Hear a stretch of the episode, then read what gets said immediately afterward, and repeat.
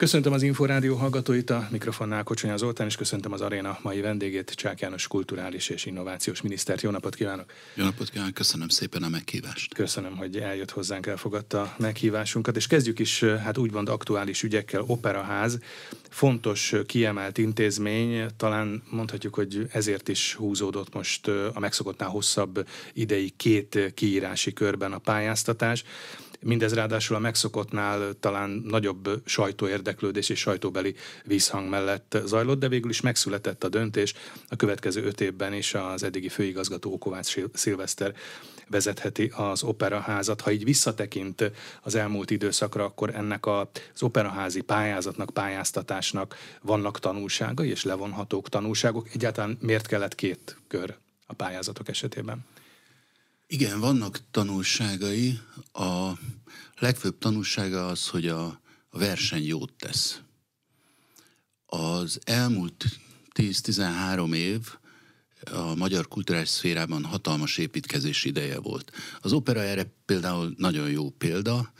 A kormányzat rengeteg pénzt beletett, hogy rendbe jöjjön az Ybl Palota, kint Kőbányán az Eiffel Centrum, és Kovács Szilveszter az elmúlt 10-11 évben úgy vitte el az operát, hogy közben ez a folyamat, a költözködések, az különböző helyszíneken való játszás, plusz a Covid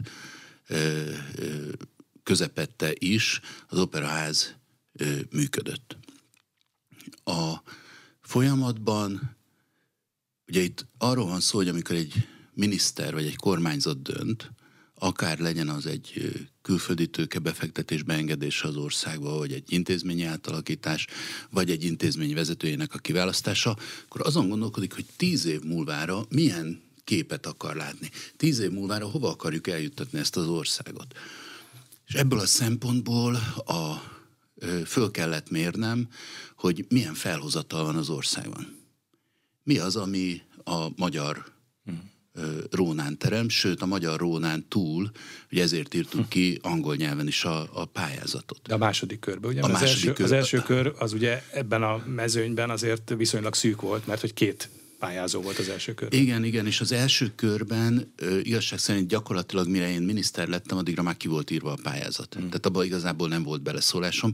Viszont a felelősségem az hogy tehát az operajátszás, ami tavaly volt 200 éves a magyar operajátszás, hogy mi lesz a jövője.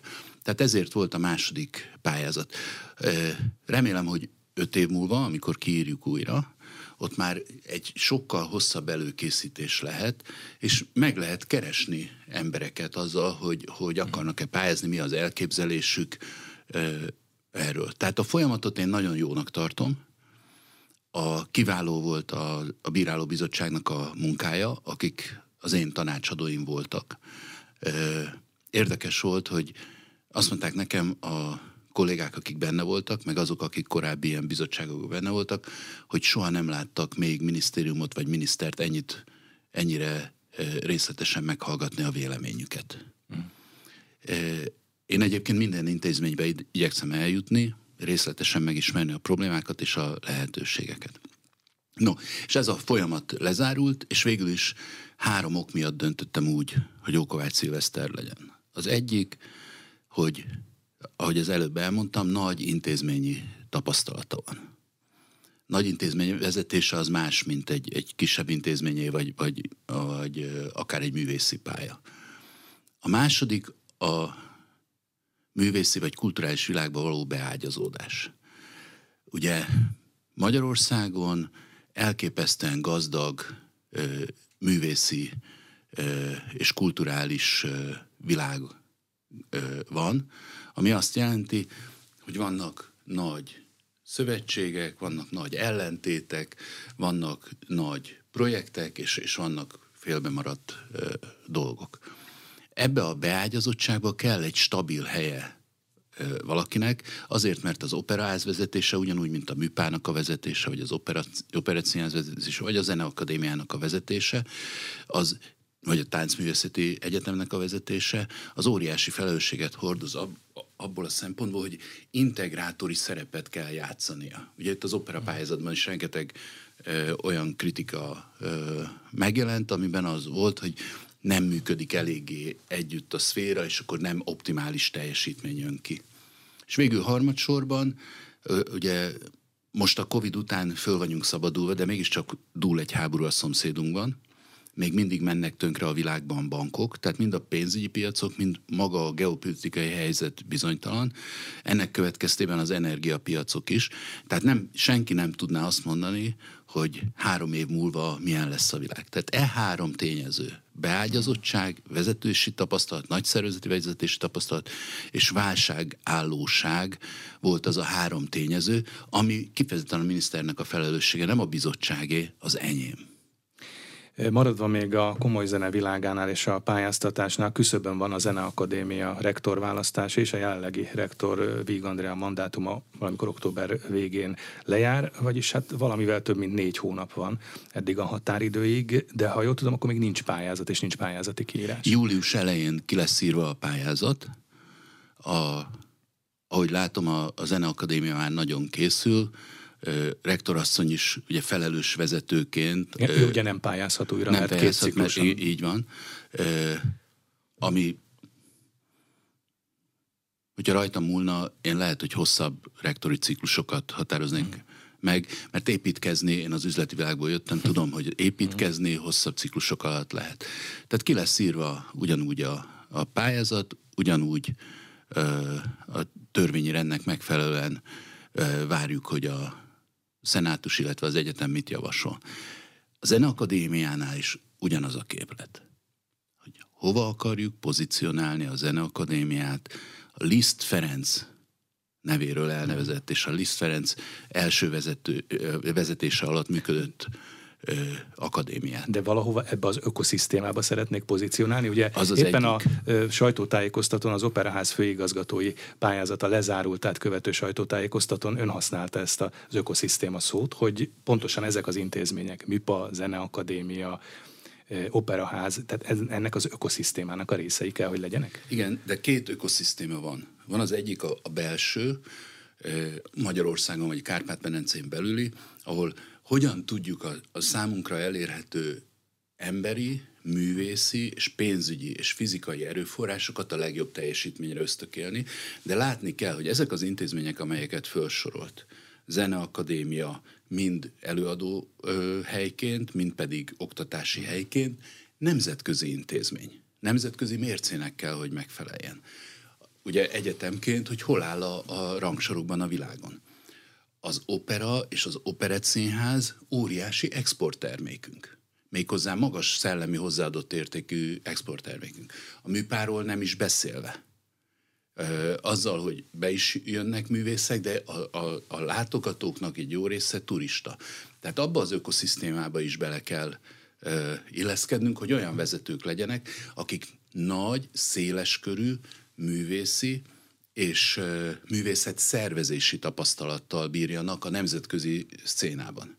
A Zeneakadémia egyik felében olyan, mint a MIPA, mint előadóhely, másik felében, mint oktatóhely, olyan, mint bármelyik másik egyetem. És az egyetemeknél is, ha visszaemlékszik, amikor beszélgettünk róla, az volt a cél, hogy a nemzetközi rangsorokba menjen előre az egyetem, és nőjön a vonzereje mind a hazai, mind a nemzetközi hallgatók tekintetében. Tehát igen, ökoszisztémáról. Ilyeténképpen akkor azért a Zeneakadémia esetében más lesz a pályázat, illetve a pályáztatás, hiszen, ahogy ön is említette, egyfelől felsőoktatási intézmény, egy művészeti felsőoktatási intézmény, másfelől pedig egy művészeti hely.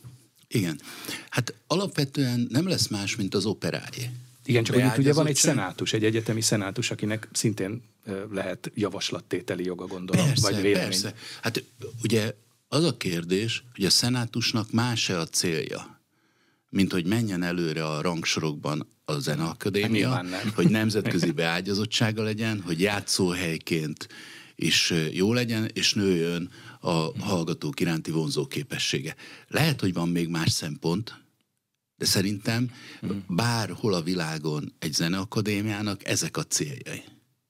Nincsen külön magyar zeneakadémiai cél? Ugye a művészeti felsőoktatás a tekintetben is talán speciális, hogy ugye volt korábban törvénymódosítás arra vonatkozóan, hogy mondjuk a tudományos fokozat, habilitáció, PhD fokozat ne legyen előírás, hanem bizonyos művészeti díjak, Kossuth-díj, Liszt-díj elegendő legyen akár a pályáztatáshoz, akár az oktatói szerepvállaláshoz. Tehát ez ugyanúgy fontos továbbra is. Így van. Én ezt preferálnám. Tehát ha megnézem akár a tudományos életben, akár a sportban, akár a művészetekben vannak zsenik, akik előkerülnek, vagy akik nem járják végig ezt a ranglétát. Hogy mondjak egy példát a tudományvilágából, ma már Amerikában meg másutt az alapfok után nem kell feltétlenül mesterszakra menni, hanem lehet egyből PhD-ra, hogyha az embernek olyan tehetsége. Ugye mi is szoktunk példálózni, nem tudom, Vörös Győzővel, aki 16 éves korában már elvégezte a középiskolát, és 20 éves korára nemzetközi hírű tudós lett.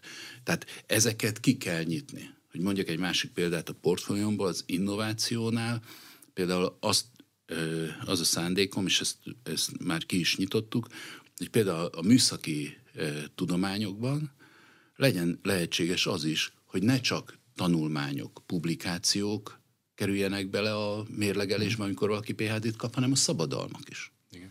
Ugyanis a mai világban gyorsítani kell a ciklusokat. Hogyha az embernek tanulmányt kell írnia, mondjuk egy jó minőségű labban, annak a megjelenése lehet akár 3 év. De ott ki kell fejteni azt, ami egyébként egy üzleti hasznosítású szabadalomnak a magva. Tehát nekünk alkalmazkodnunk kell ez a gyorsuló világhoz. A jövő sokkal közelebb van hozzánk, mint volt 10 évvel ezelőtt. Zajlik az országgyűlésben, hát maradva az aktualitásoknál, zajlik az országgyűlésben a jövő évi költségvetés vitája, hogy az előterjesztő pénzügyminiszter fogalmazott, hát ez most egy védelmi költségvetés. Egy ilyen védelmi költségvetés milyen és mekkora teret enged a kultúrának, a kulturális területnek? A kulturális területnek a működési feltételei biztosítottak lesznek. Az elmúlt 10 évben elképesztő befektetés ment a kultúrába, ez fizikai, infrastrukturális befektetés is, béremelések, és sokan nem veszik figyelembe, de az a gazdaságpolitikai változás, hogy adócsökkentés volt mind a személyi jövedelem, mind a vállalati adók kapcsán, rengeteg pénz maradt kint a családoknál. De vajon ez kultúrára megy a családi kasszából? Jó lenne, ha arra menne. Most csak... az a kérdés, hogy az államnak kényszerítenie kell-e a kultúrát az állampolgáraira. Én azt látom, hogy szemben azzal, hogy mondjuk 10 évvel ezelőtt olyan 70%-át finanszírozta a kormányzat a kulturális szférának, mostanra fölment 80%-ra. Ez szerintem nem jó. Ellankasztja, és bizonyos mértékig infantilizálja a kulturális közegben dolgozókat. Én úgy gondolom, hogy az egészséges az lenne, hogyha a jegyárbevételre, illetve a mecenatúrára is kiterjedne a kulturális intézmények vezetőinek a figyelme. Azt én tudom, hogy könnyebb fölhívni egy minisztert, vagy lobbizni különböző politikusoknál azért, hogy egy intézmény kapjon pénzt, de végső soron a világban az igazi teljesítmény akkor jön ki, hogyha megvan a végső vérce, az pedig a közönség, illetve a műpártolók. Mi a lehetőségrendszere, vagy milyen módozatai lehetnek annak, hogy az üzleti szférát és a művészeteket, a művészeti világot, hát úgymond közelebb hozzuk egymáshoz? Egyáltalán például egy minisztériumnak, egy tárcának, vagy akár személy szerint önnek feladata ezt a kapcsolatot megteremteni, vagy ezeket a hidakat létrehozni? Hát a munkaköri leírásomban nincsen benne, de feladatomnak tekintem. Az egyik legfontosabb feladatomnak tekintem. Azért, mert a kultúra az nemzetfenntartó erő. Az identitásunk alapján sokkal nagyobb teljesítményeket tudunk elérni. És tudom, az üzleti világot eléggé ismerve, hogy nagyon sok üzletember, nagyon sokféle kulturális projektet támogat. Ezt úgy teszik, hogy nem verik nagy dobra. Én most létrehoztam egy szalont, ahol a művészeti világ, tehát a művészeti intézmények vezetői, de maguk a művészek is, üzletemberek együtt tudnak időt tölteni.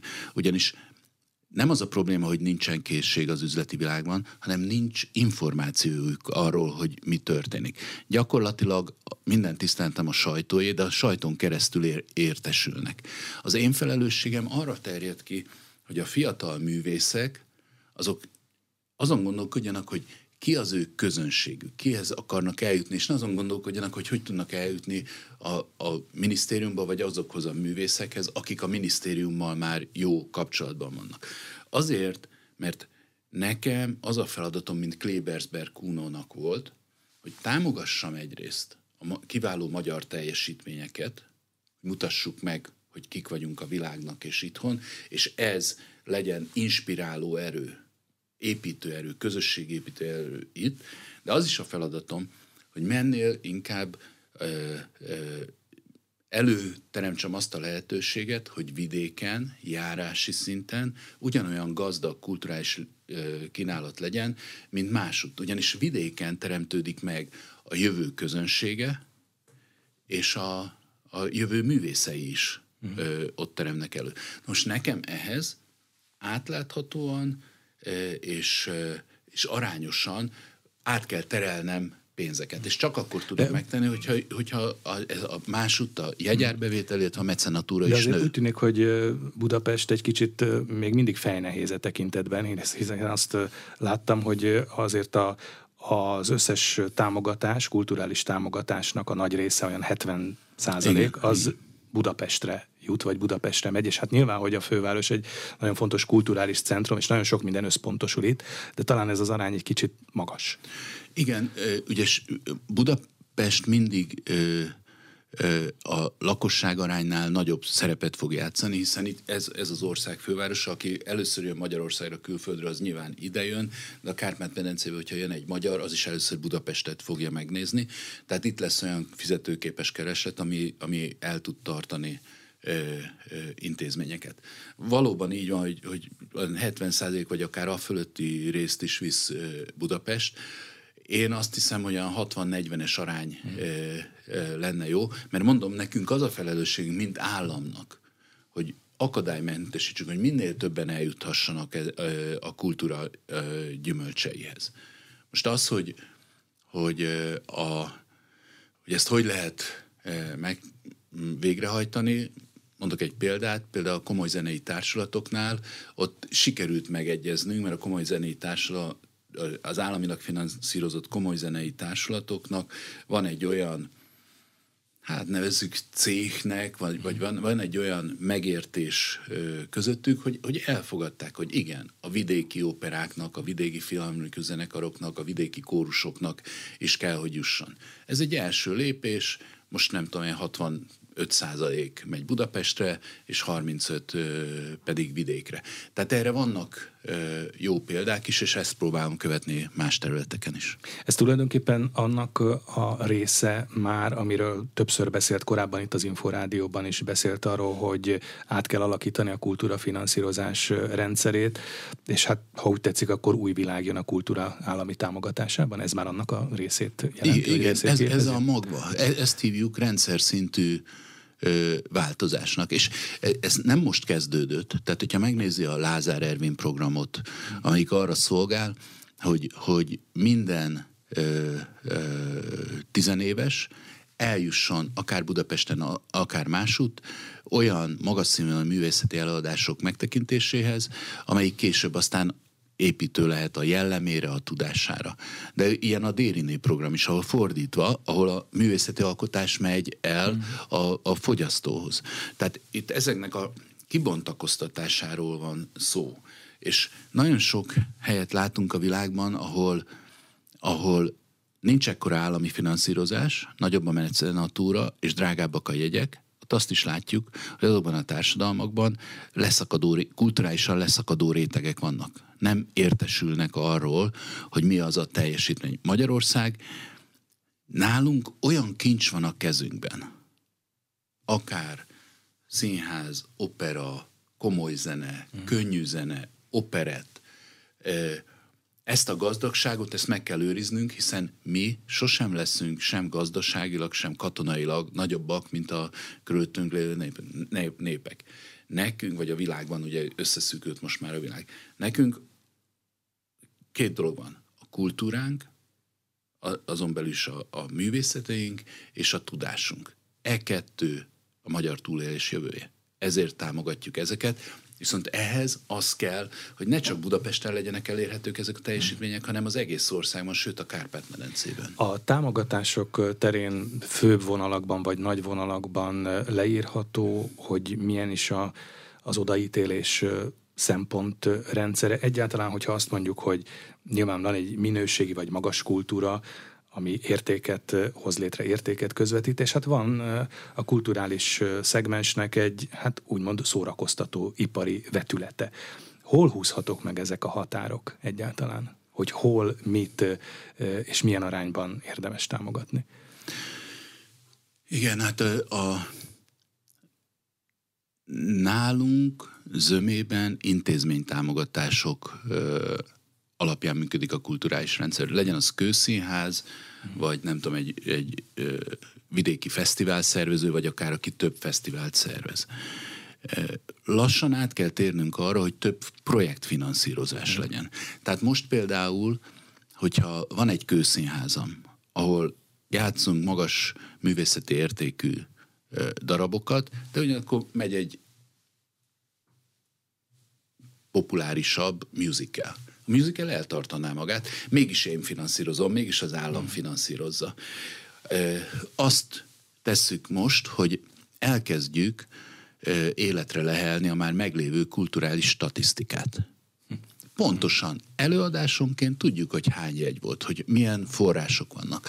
Az a tervem, hogy jövőre csak olyan kap támogatást, aki kulturális statisztikába beadja az adatokat. Ez eddig is megvolt, de mivel nem volt számonkérő, illetve nem volt olyan cél, amire használták volna, ezért ez nem működött. Nagyon sporadikus információink vannak. Én szeretem a számokat, úgyhogy egy néhány intézményt, meg néhány projektet az elmúlt évekből megnéztem, hogy mennyi pénzt kaptak, hány néző volt egy nézőre, mennyi költsége volt az államnak, és ez nagyon eltér a különböző projekteknél, még akkor is, hogyha elhiszem, hogy pontosak az adatok. Ugye visszamenőleg nem ez a feladatom, ezért én nem visszafelé nézek, hanem előre.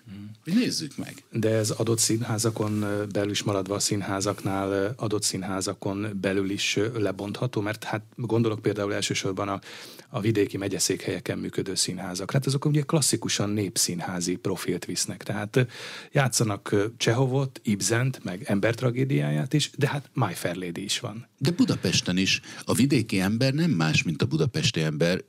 Igen, csak talán Budapesten erősebb egy-egy színháznak a profilja, de a vidéki színházak nem is nagyon tudnak más tenni, mint népszínházként működni.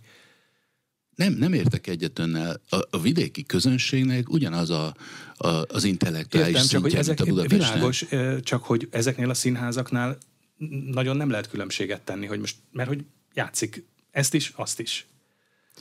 Ja, hogy a specializálódás. Igen. Hát lehet ezt mondani, meg lehetne nézni a fővárosi színházakat is, hogy mit játszanak. Ugye a fő probléma az a mérethatékonyság. Tehát Budapesten mondjuk, hogyha van egy színház, az ugyanazzal a díszlettel le tud játszani akár egy erősebben művészi hajlamú darabot is, mondjuk 80-szor vagy 100-szor. Tehát a díszlet költsége 100 felé oszlik.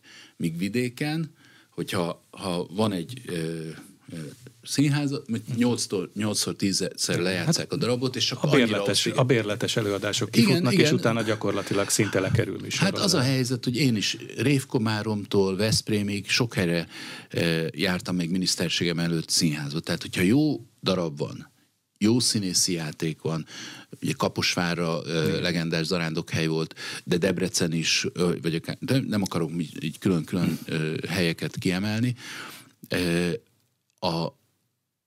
Itt mérethatékonysági kérdés van, és őket másképpen kell majd kezelnünk. Az a lényeg, hogy a kínálatot elérhetővé tegyük. Mondok önnek egy példát. Most beszéltem színház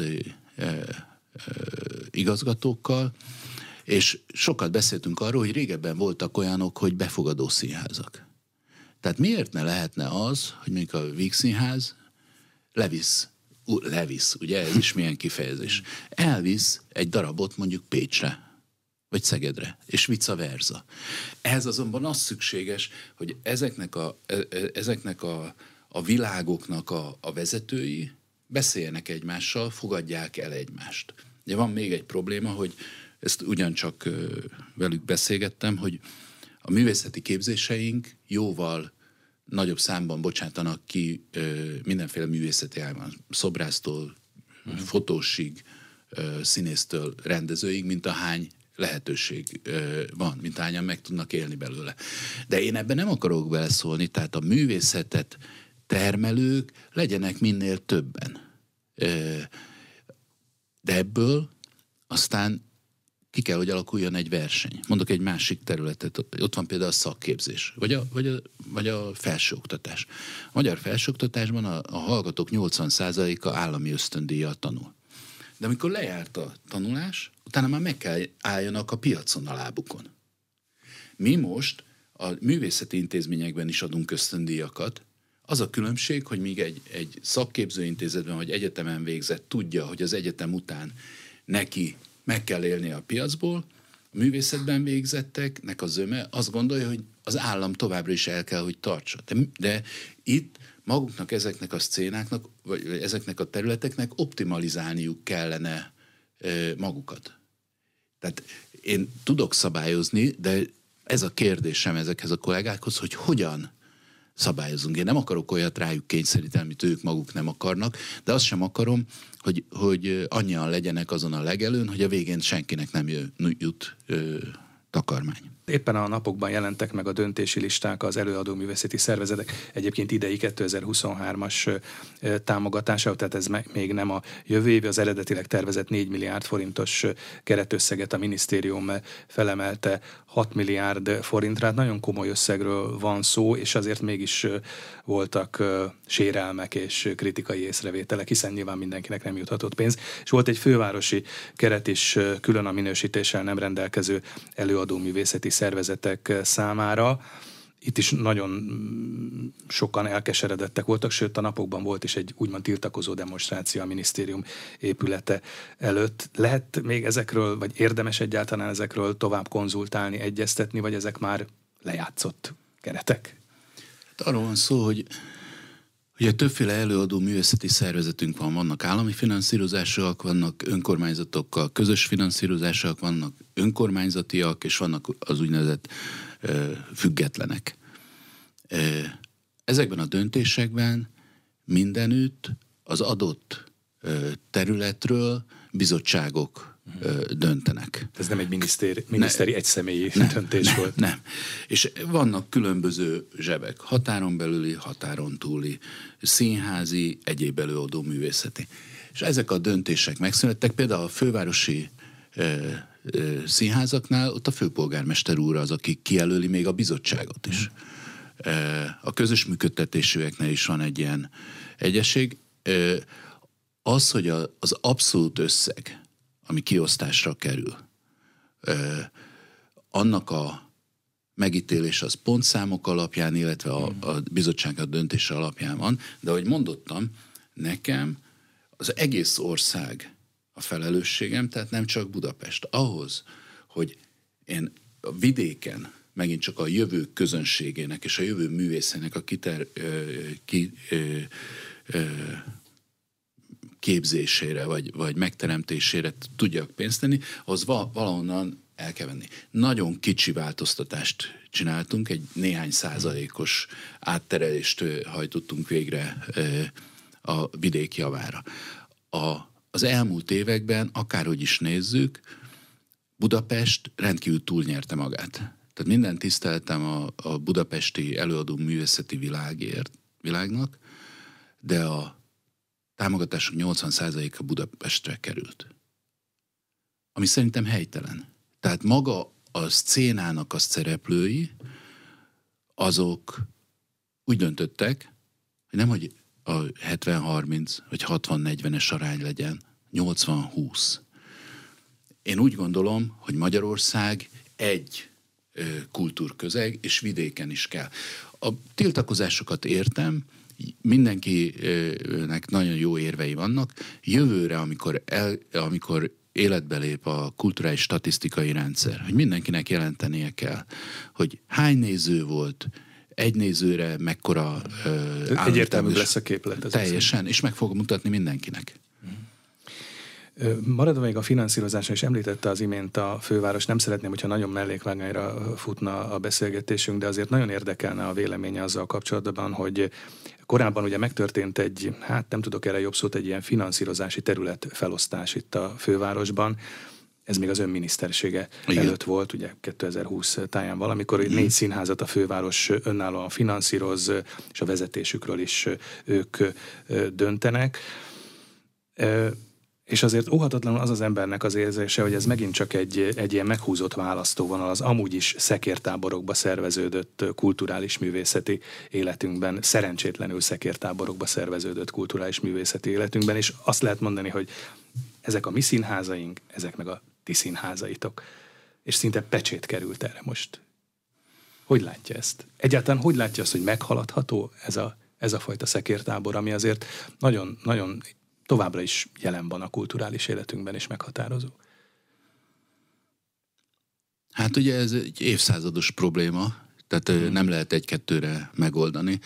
Én szerintem vannak jó megoldások. Tehát itt van például a komoly zenei világ, ahol filharmonikus zenekarok, énekkarok, kórusok, kamarazenekarok vannak, ahol van egy olyan erős közösség, egy felelős vezetői közösség, amelyik azt mondja, hogy vidék, Budapest, műfaj szerint kell egy egyesség ahhoz, hogy Magyarországon, Kodály országában és Bartók országában ez a komoly zene eljusson mindenkihez.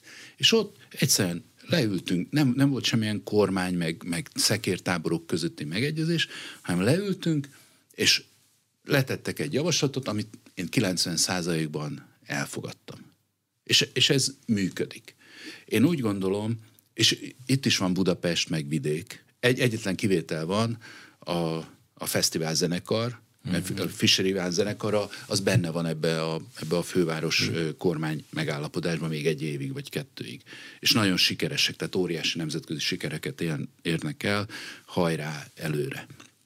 De azt kell látni, hogyha ezek a különböző művészeti területek egymás között nem tudnak megállapodni, akkor a politika nem tud más tenni, mint fenntartja a mostani gyakorlatot. Tehát nem nagyon lehet közvetíteni, vagy a politikát lehetne, nem ez lehetne, de ugye a legnagyobb kritika az, hogy a politika miért beszél bele? Tehát nem lehet egy szájjal hideget és meleget is fújni, hogy azt mondani, hogy a politika beleszól, és ne szóljon bele, ugyanakkor meg azt mondják, hogy tegyen rendet köztünk. Nincsen más, tehát a művészeti világon kívül nem nagyon előadó művészet, meg más képzőművészetben is, nem látok más területet, ahol a nemzetgazdaságban, ahol ennyire nehéz lenne a szereplőket leültetni. De az ő történeti, lelki, intellektuális, szellemi problémáikat éppen, hogy nem a kormányzatnak kell megoldania. Tehát, hogyha én beavatkoznék erőteljesebben, akkor az lenne a probléma. Az elején megmondtam, hogy nekem van különleges ízlésem, sajátos, mint mindannyiunknak, de én nem akarom rájuk kényszeríteni. Igen. Ha ők nem tudnak megegyezni, akkor szépen kis lépésekkel ezt az arányos, átlátható, statisztikailag átlátható, és szerintem igazságosabb rendszert létrehozzuk minden olyanban, ami mérhető. A lelki problémáikat, meg a szellemi harcaikat én nem tudom kezelni. Finanszírozásról, kulturális területnek jutó pénzekről beszélgettünk, és hát azért itt mindenképpen meg kell említenünk, hogy nagyon komoly beruházások zajlottak az elmúlt években. Gondolok itt a Magyar Zeneházára, a Néprajzi Múzeumra, említett az Eiffel műhelyházat, ami szintén egy csodálatos épület. És a vidéki színházak. És a vidéki színházak, ugye Kaposvári Színház megújult, most legutóbb éppen a napokban a Debreceni Színház is elkészült, de azért a jelek szerint most óhatatlanul, hát úgymond takaréklángra kell tenni ezeket a beruházásokat, kulturális beruházásokat, mert azért van még néhány napi renden, például gondolok itt a Liget projekt befejezésére. Igen, de vidéken is.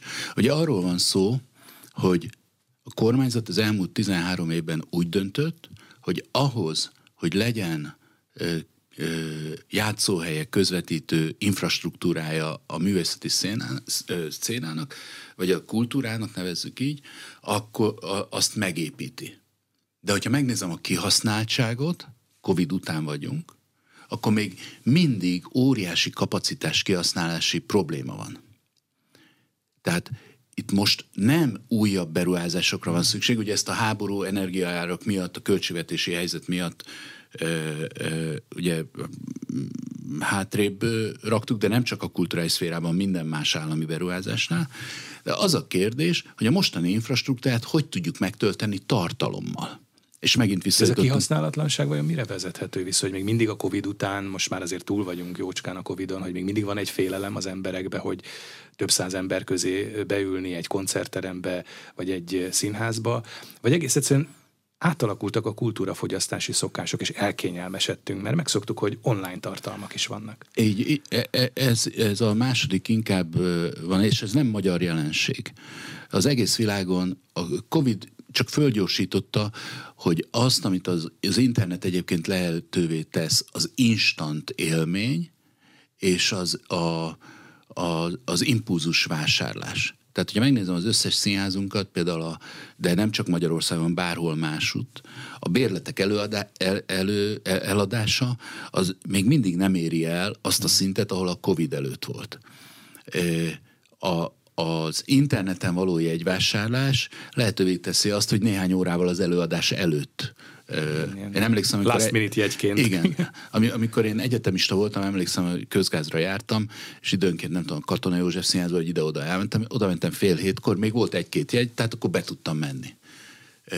Na, tehát inkább a kultúrafogyasztási szokásoknak az átalakulásáról van szó, illetve arról, hogy az interneten nagyon sok minden elérhető.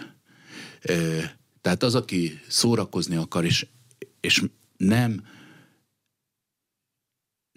szerezte meg azt az élményt gyerekkorában, vagy fiatalkorában, hogy mennyivel másabb az meghallgatni mondjuk Sosztakovicsot, vagy Bartókot élőben, vagy jazzt, vagy akármilyen ágat mondhatnék, vagy hogy milyen az, amikor élőben látok egy előadást, akkor gyakran úgy tűnik, hogy főleg, hogyha jó készüléken hallgatja, hogy szinte ugyanolyan.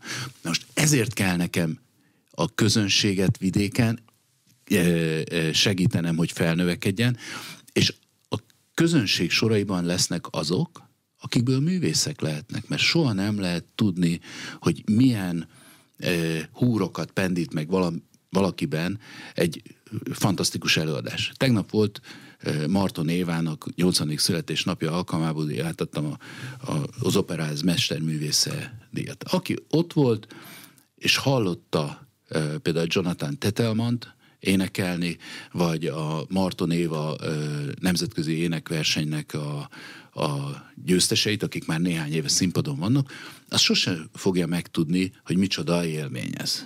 Vagy hogyha nem jár el színházba. Na, ez az államnak a feladata, hogy kineveljük, lehetővé tegyük, hogy akiben van tehetség, abban az a húr megpendüljön, legyen belőle művész, és ennek többszöröse legyen az, aki nézője lesz, aki részt vesz abban a csodában, amit mondjuk a tánc, az ének, vagy a prózai színház jelent. De hogy lehet ez az állam feladat? Ez inkább az intézmény feladat, az adott intézmények feladata kell, hogy legyen, legfeljebb ehhez kapnak esetleg projekt alapú finanszírozást, vagy támogatást. Fején találta a szöget. Lehetne miniszter önből.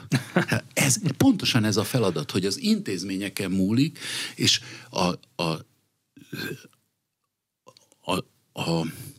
az optimuma a színházi világnak az, hogy nem tudom én, karakószörcsögi gyerek is, Pest Erzsébeti is, meg a Lipótvárosi is eljusson ugyanúgy színházba.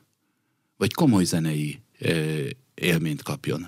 Vagy akár rockot, jazzt, és a többit. Ilyen egyszerű a képlet, de ez nem egy-egy intézményvezetőjének a felelőssége. Ezért mondtam a komoly zenei szcénát, ahol ezek a vezetők összejönnek, és tesznek javaslatokat. Én például a komoly zenében nagyon határozottan kiálltam a kórusok, akár amatőr kórusok, meg a profi kórusok között. Mert az közösséget teremt, együtt vannak az emberek, hangja mindenkinek van, és az egy belépő egyébként akár a hangszeres zene felé is.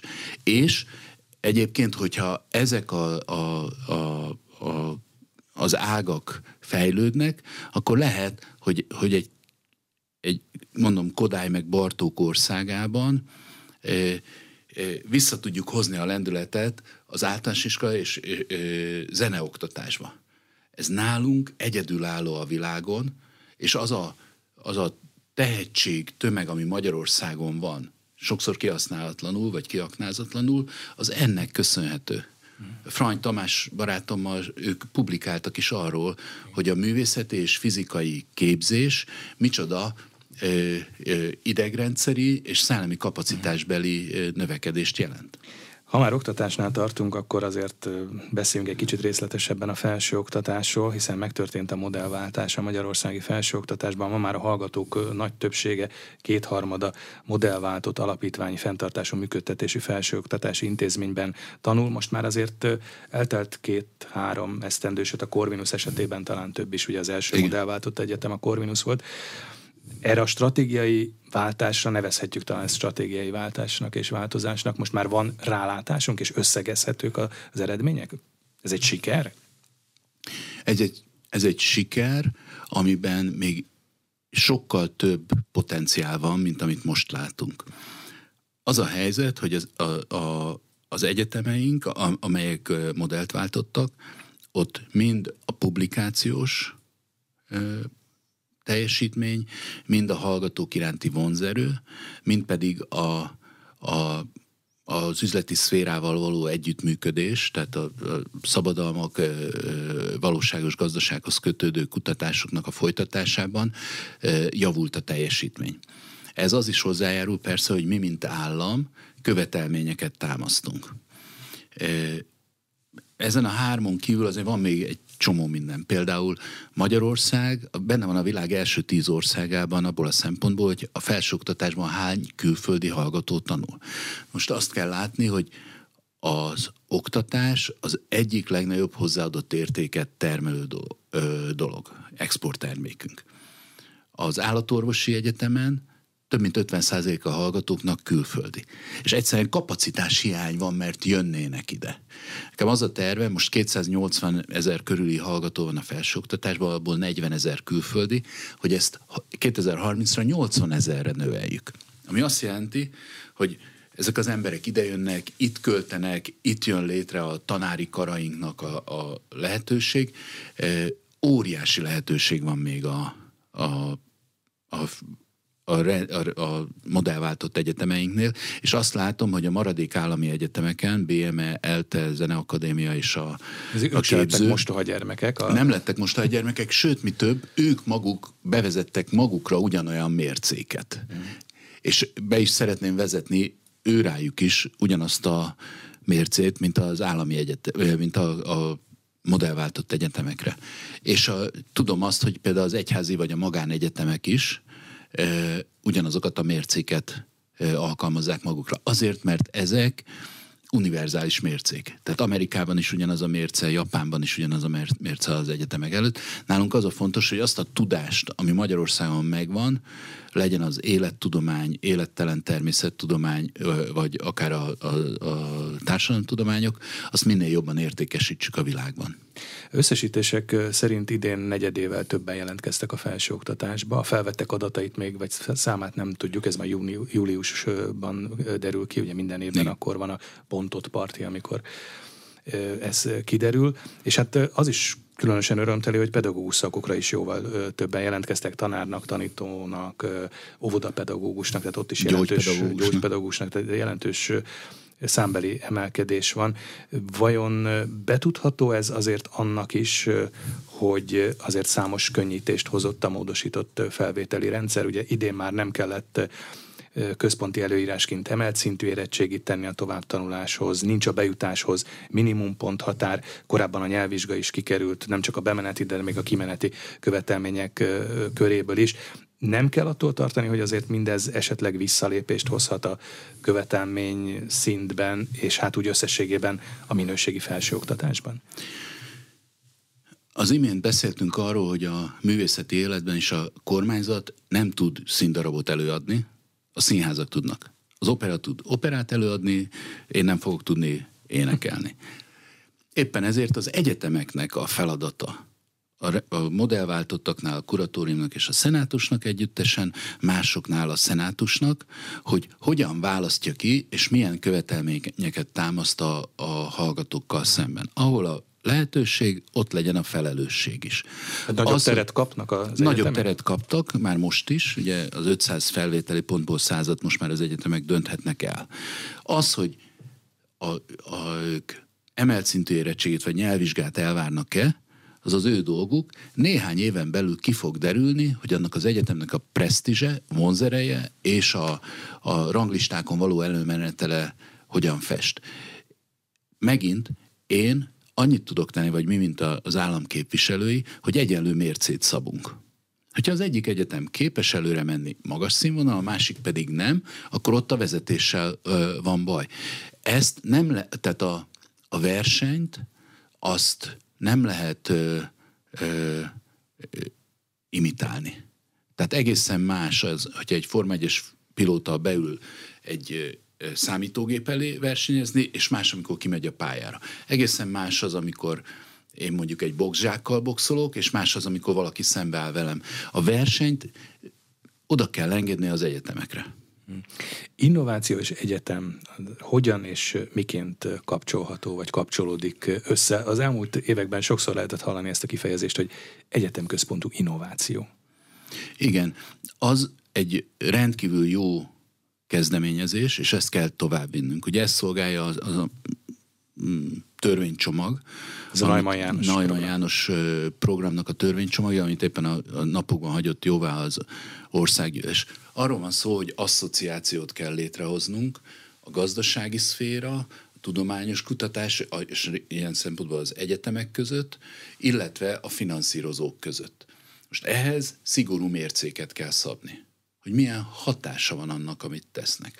Ahogy mondtam, az egyetemeink nagyban mentek előre, meg tudom mondani, melyik egyetemen, melyik tanszékek, melyik szakok azok, amelyek már bekapcsolódnak ebbe a gazdasági ökoszisztémába, de nálunk akár az Európai Uniós átlaghoz képest még egyelőre elég gyengék az eredményeink, de rengeteg pénz ment be a nemzeti laborokba, az egyetemekbe és a kutatóintézetekbe. A következő lépés az az lesz, hogy ezeket megmérjük, és külön ösztönzőket teszünk be a rendszerbe arra, hogy együttműködjenek a vállalatok, és ezek a kutatóintézetek. Növelnünk kell azt a hazai hozzáadott értéket, ami kijön a rendszerből. Ezért mérjük, hogy a publikációk száma hogy nő, a szabadalmak hogy nőnek, publikációk ugye az intellektuális hatás miatt, és ennek következtében hogyan nő az egyetemeknek a vonzereje. Ez a társadalmi hatás. Egyetemek, kutatóintézetek és gazdaság összekapcsolása, ez voltaképpen a science parkok gyakorlata? Ezt szeretnénk valamilyen módon meghonosítani Magyarországon, ilyen tudományos, innovációs parkok létrehozásával, mert azért, ha megnézzük az elmúlt évek gyakorlatát, akkor ez a kapcsolat azért már jó néhány helyen megvolt. A Győri Egyetem és az Audi, Szeged és a vegyipar kapcsolata, Debrecen, gyógyszeripar és kutatás, hát ez gyakorlatilag debreceni modellként szoktuk emlegetni. Így van. Pontosan ez a cél, és ebben jól haladunk előre. Az ön által említett Audi-Győri Egyetem kapcsolat az a minta. De ugye Magyarországon a külföldi tőkebefektetésnek az összértéke az 60%-a a GDP-nek, ami kiemelkedő nemzetközileg. Ezek közül nagyon kevesen vesznek még részt kutatásban a az egyetemeinkkel, és a kis-közepes vállalkozásainkról nem is beszélve. Ugye ezért kellett átalakítanunk egyébként a felvételi rendszert, és ösztönöznünk azt, hogy a műszaki tudományokban többen jelentkeznek, ugye ez mindig kritikus is volt. És ez most meg is történt. Lehet, hogy lesz lemorzsolódás, de az, hogyha mi tovább akarunk menni azon, hogy gyártásban el tudjuk látni hazai munkavállalókkal és kutatókkal ezeket a külföldi cégeket, illetve a hazai cégeket is, hogy jó beszállítók lehessenek akár ezeknek a cégeknek, akár önállóan lépjenek fel külföldön, az kellett, hogy ezt a finanszírozási rendszert és az egyetemi rendszert megváltoztassuk. Jelenleg én személyesen megyek el vállalatokhoz, és azon dolgozom, hogy különböző egyetemeken, tanszékekkel építsenek ki kapcsolatot. Így nő az egyetemnek a bevétele, tehát mi több pénzt tudunk szánni célzottan innovációra, ezt tartalmazza a Neumann terv is. Tehát azt mondtuk, hogy van Magyarországnak hagyományosan néhány erős területe.